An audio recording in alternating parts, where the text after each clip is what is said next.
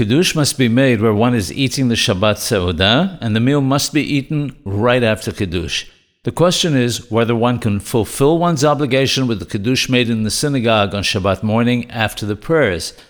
In order to fulfill one's obligation, one must eat a kazayith, one ounce of mezonoth, or drink a rebe'ith, three ounces, according to the Ben Ish Hai, of wine, apart from the wine that one drank for the Kiddush itself.